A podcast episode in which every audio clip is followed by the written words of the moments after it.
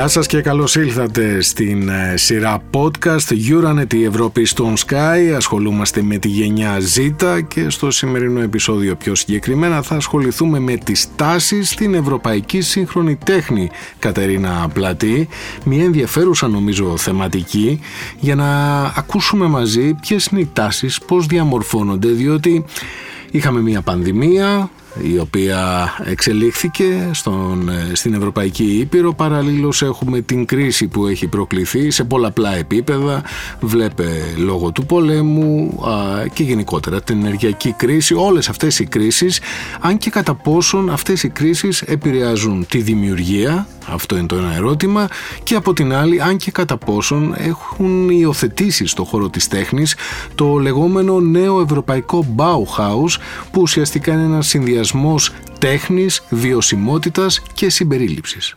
Συμφωνώ απόλυτα. Τα ερεθίσματα τα οποία έχουν λάβει καλλιτέχνες το τελευταίο διάστημα, να δούμε αν έχουν αποτυπωθεί στην τέχνη τους στην Ευρώπη τη σύγχρονη εποχή. Είναι μαζί μας και τον ευχαριστούμε πολύ ο κύριος Μάνος Στεφανίδης, ιστορικός τέχνης και καθηγητής στο Τμήμα Θεατρικών Σπουδών του ΕΚΠΑ. Κυρία Στεφανίδη, γεια σας. Γεια σας. Εσείς τι θα λέγατε γύρω από αυτό, ποιες είναι οι τάσεις που εξελίσσονται όσον αφορά την ευρωπαϊκή σύγχρονη τέχνη και αν και κατά πόσον έχουμε δημιουργία, έχουμε εξέλιξη στον τομέα αυτό; Κοιτάξτε, έχετε δείξει τρία θέματα και τα έχετε δείξει πολύ σωστά. Όντως η κρίση επηρεάζει, εμπνέει την τέχνη. Θέλω να πω ότι αν η τέχνη είναι ένας ευαίσθητος δέκτης των κοινωνικών προβλημάτων, των αδιεξόδων ή των επιτυχίων μιας κοινωνίας, ε, τότε η κρίση είναι αυτή η οποία τροφοδοτεί την τέχνη και με ρεθίσματα και με θέματα και με κυρίως ανάγκη έκφρασης. Άρα ε, εδώ συμφωνούμε. Δεύτερο, τι συμβαίνει στην Ευρώπη; Που συμβαίνει στην Ευρώπη και ένα άλλο πράγμα αυτό που συμβαίνει στην Ελλάδα να το ξεκαθαρίσουμε. Η Ελλάδα, καλός ή κακός, παραμένει μια περιφέρεια η οποία δέχεται μεν τα ερεθίσματα ας πούμε από τα ευρωπαϊκά κέντρα αλλά παράλληλα αναπτύσσει ένα δικό της ιδιαίτερο ιδιόμορφο ας πούμε ρόλο, χαρακτήρα. Τέλος, μου ζητάτε να σας πω τι συμβαίνει σήμερα. Εγώ είμαι ιστορικός τέχνης. Η ιστορία ασχολείται με το παρελθόν ή έστω με το πολύ πρόσφατο παρόν. Αλλά το παρόν είναι κάτι που σαν το νερό φεύγει μετά τα χέρια μας. Θέλω να πω ότι θα πρέπει να περάσει χρόνος για να δούμε τι ακριβώς συνέβη, να το αποτιμήσουμε, να το ταξινομήσουμε κτλ. Εντελώς, πώς να το πω, προσωπικά, υποκειμενικά, μπορώ να σας πω ότι η μόνωση έχει δημιουργήσει μοιραία συγκεκριμένες καταστάσεις οι οποίες οδηγούν σε ανάλογες καλλιτεχνικές εκφράσεις. Βέβαια, οι κλασικοί καλλιτέχνες ήταν ανέκαθεν κλεισμένοι στα ατελιέ τους. Θέλω να πω ότι η μόνωση δεν είναι κάτι το καινούριο. Όμως αυτός ο ασφικτικός χαρακτήρας της εποχής που ζούμε, αυτή η άνωθεν έτσι επιβεβλημένη. Όλο αυτό το κλίμα εννοείται που, ναι, που βιώνουμε. η φυλάκιση, ας πούμε, αυτή δημιουργεί, πώς να το πω, μια ζωφέρεια και αυτή καταγράφεται Κύριε Στεφανίδη, θέλω να σας, να σας ρωτήσω κάτι. Ανατρέχοντας σε διεθνή μέσα, έχουν τη γνώμη ότι ουσιαστικά τέχνη στην Ευρώπη δεν παράγεται. Παράγεται εκτός Ευρώπης. Δηλαδή σε Αφρική, Αμερική και σε μέρη το οποίο ας πούμε δεν είναι τόσο καλοζωισμένη. Πιστεύετε λοιπόν ότι όλη αυτή η καλοζωία της Ευρώπης δεν βοηθάει στο να βγουν τα ένστικτα και να δημιουργηθεί μια άλλου είδους τέχνη η οποία ουσιαστικά θα αγγίξει τον κόσμο; Κοιτάξτε, αυτό που λέτε έχει πολύ ενδιαφέρον και μου δίνετε και τη βάση να πω μερικά πράγματα. Αυτό που ονομάζεται ευζοία δεν είναι αποκλειστικό προνόμιο της Ευρώπης. Σήμερα, ας πούμε, η μεγάλη πόλη της Κίνας, της Σανγκάη, έχει τους πιο πλούσιους ανθρώπους του κόσμου, εκατομμυρίουχους με απίστευτες συλλογές. Θέλω να πω ότι και αυτό λίγο πολύ είναι ένας μύθος. Ότι η Ευρώπη είναι, ας πούμε, ο παράδεισος και αφού είναι ο παράδεισος δεν παράγει τέχνη. Ευρώπη είναι η Νότια Ιταλία, Ευρώπη είναι η Ελλάδα, Ευρώπη είναι η Φιλανδία ή η Ουγγαρία. Δηλαδή, Ευρώπη είναι χώρες οι οποίες έχουν προβλήματα και οικονομικά και κοινωνικά και ταξικά ακόμα προβλήματα. Και αυτό το μοντέλο που είναι λίγο, πώς να το πω, είναι λίγο ηθογραφικό ότι στην Αφρική, ας πούμε, ή στην Ινδία ή στην Νότια Αμερική θα βρούμε την αυθεντική τέχνη, ενώ η Δύση είναι γαλασμένη είναι μύθος και κυρίως είναι μύθος ο οποίος προάγεται από αυτό που κυριαρχεί στην εποχή μας και έπρεπε να το πω πρώτο το λέω τώρα που είναι ακριβώς η αγορά. Ναι, ως ιστορικός έχω την αίσθηση ότι έχει σταματήσει ο χρόνος η ιστορία. Είναι σαν να διακόπτουμε.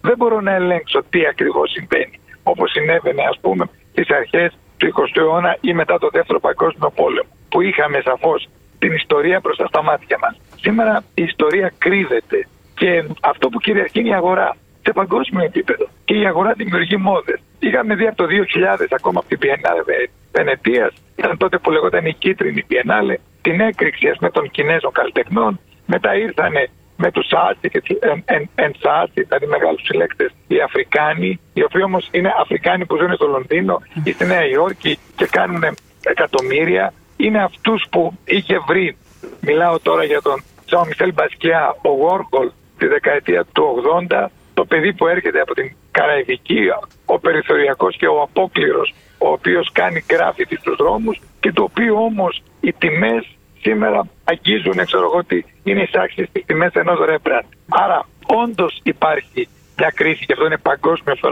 φαινόμενο. Αλλά για το όνομα του Θεού δεν σταματάει ούτε η τέχνη ούτε η έκθεση. Δεν σταματάνε οι νέοι άνθρωποι να ονειρεύονται, να θέλουν να αλλάξουν τον κόσμο, να θέλουν να κερδίσουν ας πούμε τη ζωή τους, τη ζωή, να επιτύχουν. Δηλαδή δεν σταματάει η φιλοδοξία, δεν το όνειρο, δεν σταματάει η έκφραση. Κύριε Στεφανίδη, να σας ευχαριστήσουμε πάρα πολύ για αυτή την πολύ ενδιαφέρουσα συνομιλία και παρέμβασή σας. Να είστε καλά. Γεια χαρά.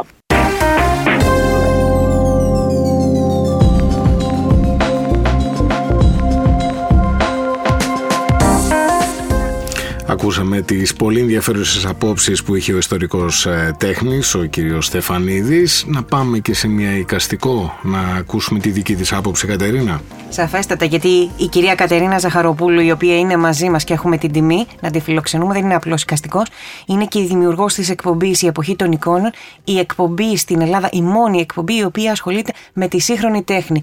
13 χρόνια, αν δεν κάνω λάθος.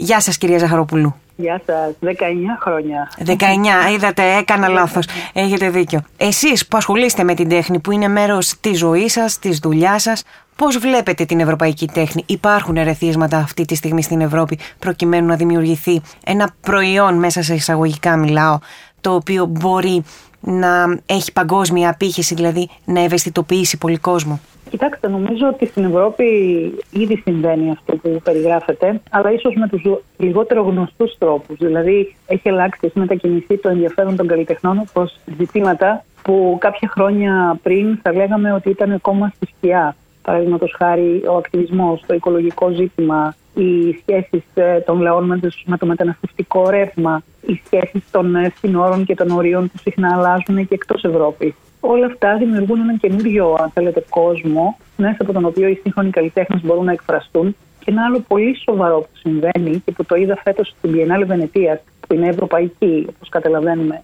όχι μόνο πόλη, αλλά χώρα, η Ιταλία, που αντανακλά σε μεγάλο βαθμό αυτό που συμβαίνει στην παγκόσμια σκηνή, είναι ότι η Ευρώπη είναι ανοιχτή στις φωνές. Καλλιτέχνες από όλο τον κόσμο έρχονται στο κέντρο της Ευρώπης με ό,τι μπαγκάζια έχουν από τις καταγωγές τους, από τα τραύματά τους, τα εθνικά, τα φιλετικά, Συνεπώ, δημιουργείται ήδη μια τάση, αν θέλετε, που νομίζω ότι ενδιαφέρει πάρα πολύ και τον κόσμο. Υπάρχει μεγάλη προσέλευση στα μουσεία τα ευρωπαϊκά, αλλά υπάρχει και μεγάλη προσέλευση στις ευρωπαϊκές Biennale. Και αυτό είναι κάτι που μας κάνει να θεωρούμε ότι οι ανησυχίες του κόσμου, του κοινού, ας πούμε, δεν είναι μακριά από αυτό που οι καλλιτέχνες εκφράζουν, λαμβάνοντας υπόψη ότι οι καλλιτέχνες κυρίως εκφράζουν αυτό που συμβαίνει στην εποχή τους. Η εμπειρία της πανδημίας, των lockdown, κυρία Ζαχαροπούλου, όπως επίσης και η εμπειρία που έχουμε τώρα, που διανύουμε μια κρίση ενεργειακή, αλλά και κρίση σε άλλα επίπεδα, αυτές οι εμπειρίες πώς επηρεάζουν τη δημιουργία ουσιαστικά; Κοιτάξτε, η προσωπική μου γνώμη είναι βέβαια. Πιστεύω ότι δεν είναι εύκολο να εκφραστεί αυτό άμεσα. Δηλαδή, είμαστε ακόμα στην περίοδο της πανδημίας, έστω και αν υπάρχουν διαφορές ποιοτήτων, ας πούμε, ή εντάστων στο βαθμό που η πανδημία απασχολεί τον κόσμο και την κοινότητα. Αλλά τα πράγματα αυτά δεν μπορούν να εκφραστούν αμέσως. Χρειάζεται μια μεγάλη διαργασία ώστε να φύγουν από το επίπεδο της πληροφορίας και να μιλήσουν με έναν άλλον τρόπο, πιο ποιητικό, που πάντα έχει να κάνει με τον άνθρωπο και την υπαρξιακή του σχέση με τον κόσμο, έτσι. Συνεπώ, εγώ δεν περιμένω και δεν βλέπω ότι σοβαρά έργα τέχνης, αν θέλετε, αυτά για τα οποία θα μπορούσαμε να μιλήσουμε με, με έντονο ενδιαφέρον αυτή τη στιγμή έχουν γεννηθεί γύρω από αυτά τα ζητήματα. Μάλιστα. Περισσότερο ναι. βλέπω μια ήπια αναμονή, αν θέλετε. Mm-hmm. Φυσικά υπάρχουν προσωπικές εκφράσεις γύρω από αυτά τα ζητήματα, λίμωνο, αλλά δεν βρίσκονται, βρίσκονται στο κέντρο της τέχνης αυτή τη στιγμή σαν εκφραστικές δυνάμεις. Όσον αφορά τώρα το νέο ευρωπαϊκό Bauhaus, αυτή δηλαδή την προτεραιότητα που έχουν θέσει και θεσμοί όπως η Κομισιόν προκειμένου να έχουμε ένα συνδυασμό της τέχνης με τη βιωσιμότητα και την συμπερίληψη, το βλέπετε να μεταφράζεται αυτό σε έργα, γίνεται κτήμα των οικαστικών και γενικά των δημιουργών. Σε έναν βαθμό αρχίζει και γίνεται αυτό που περιγράφεται, υπό την έννοια ότι είναι ζητήματα, όπως είπα και πριν, που απασχολούν τον κόσμο. Άρα τους λαούς, άρα τους ψηφοφόρους, αν θέλετε, άρα τους Ευρωπαίους. Νομίζω ότι αυτά όλα μαζί θα συνδυαστούν κάποια στιγμή πολύ πιο δυνατά και ίσως, λέω εγώ τώρα, αποδείξουν στο μέλλον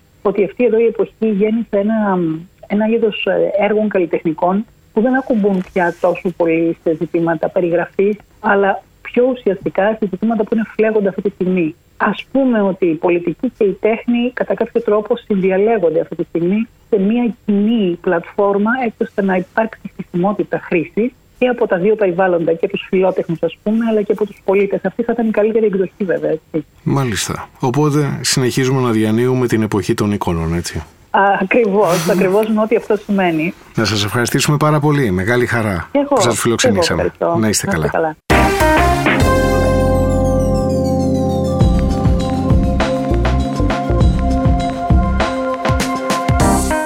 Νίκο, είδαμε και από τους δύο καλεσμένους μου ότι η τέχνη δεν σταματά. Τα ερεθίσματα είναι πολλά και η ευρωπαϊκή τέχνη, παρά το γεγονός ότι κάποιοι λένε για, το, για την ευζοία της Ευρώπης ότι δεν τη βοηθάει, ωστόσο είναι εδώ, παραμένει σταθερή και παραμένει δυνατή.